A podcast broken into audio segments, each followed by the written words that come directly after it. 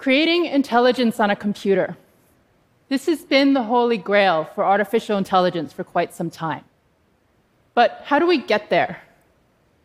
So, we view ourselves as highly intelligent beings. So, it's logical to study our own brains, the substrate of our cognition, for creating artificial intelligence. Imagine if we could replicate how our own brains work on a computer. But now consider the journey that would be required. The human brain contains 86 billion neurons. Each is constantly communicating with thousands of others, and each has individual characteristics of its own. Capturing the human brain on a computer may simply be too big and too complex a problem to tackle with the technology and the knowledge that we have today. I believe that we can capture a brain on a computer, but we have to start smaller, much smaller. These insects have three of the most fascinating brains in the world to me. While they do not possess human level intelligence, each is remarkable at a particular task. Think of them as highly trained specialists. African dung beetles are really good at rolling large balls in straight lines.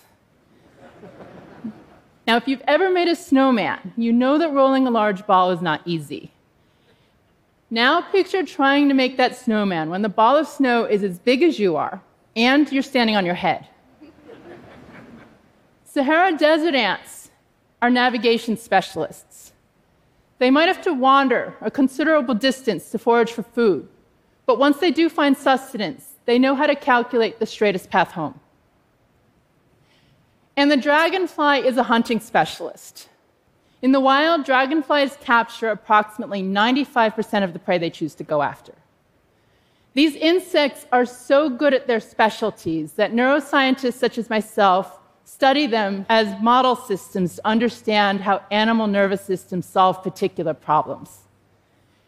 And in my own research, I study brains to bring these solutions, the best that biology has to offer, to computers. So consider the dragonfly brain. It has only on the order of 1 million neurons. Now, it's still not easy to unravel a circuit of even 1 million neurons. But given the choice between trying to tease apart the 1 million neuron brain versus the 86 billion neuron brain, which would you choose to try first? When studying these smaller insect brains, the immediate goal is not human intelligence. We study these brains for what the insects do well. And in the case of the dragonfly, that's interception. So when dragonflies are hunting, they do more than just fly straight at the prey. They fly in such a way that they will intercept it. They aim for where the prey is going to be, much like a soccer player running to intercept a pass.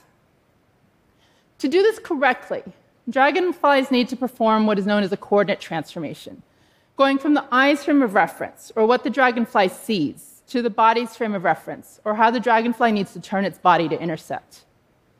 Coordinate transformations are a basic calculation that animals need to perform to interact with the world.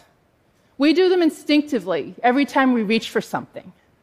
When I reach for an object straight in front of me, my arm takes a very different trajectory than if I turn my head, look at that same object when it is off to one side, and reach for it there.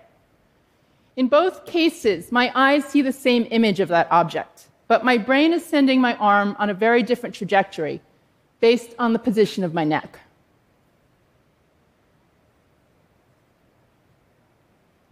And dragonflies are fast. This means they calculate fast. The latency, or the time it takes for a dragonfly to respond once it sees the prey turn, is about 50 milliseconds. This latency is remarkable. For one thing, it's only half the time of a human eye blink. But for another thing, it suggests that dragonflies capture how to intercept in only relatively or surprisingly few computational steps. So, in the brain, a computational step is a single neuron or a layer of neurons working in parallel. It takes a single neuron about 10 milliseconds to add up all its inputs and respond. The 50 millisecond response time means that once the dragonfly sees its prey turn, there's only time for maybe four of these computational steps, or four layers of neurons working in sequence, one after the other, to calculate how the dragonfly needs to turn. In other words, if I want to study how the dragonfly does uh, coordinate transformations, the neural circuit that I need to understand, the neural circuit that I need to study, can have at most four layers of neurons. Each layer may have many neurons, but this is a small neural circuit, small enough that we can identify it and study it with the tools that are available today. And this is what I'm trying to do. I have built a model of what I believe is the neural circuit that calculates how the dragonfly should turn. And here's the cool result. In the model, dragonflies do coordinate transformations in only one computational step, one layer of neurons. This is something we can test and understand. In a computer simulation, I can predict the activities of individual neurons while the dragonfly is hunting. For example, here I am predicting the action potentials or the spikes that are fired by one of these neurons when the dragonfly sees the prey uh, move. To test the model, my collaborators and I are now comparing these predicted neural responses with responses of neurons recorded in living dragonfly brains. These are ongoing experiments in which we put living dragonflies in virtual reality.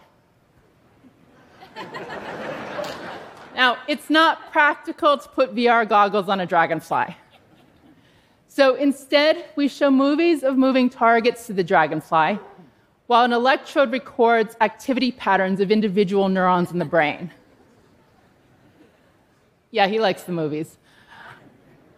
If the responses that we record in the brain match those predicted by the model, we will have identified which neurons are responsible for coordinate transformations. The next step will be to understand the specifics of how these neurons work together to do the calculation. But this is how we begin to understand how brains do basic or primitive calculations. Calculations that I regard as building blocks for more complex functions, not only for interception, but also for cognition. The way that these neurons compute may be different from anything that exists on a computer today. And the goal of this work is to do more than just write code that replicates the activity patterns of neurons.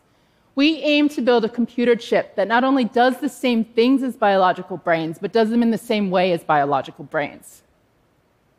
This could lead to drones, driven by computers the same size as a dragonfly's brain, that capture some targets and avoid others. Personally, I'm hoping for a small army of these to defend my backyard from mosquitoes in the summer.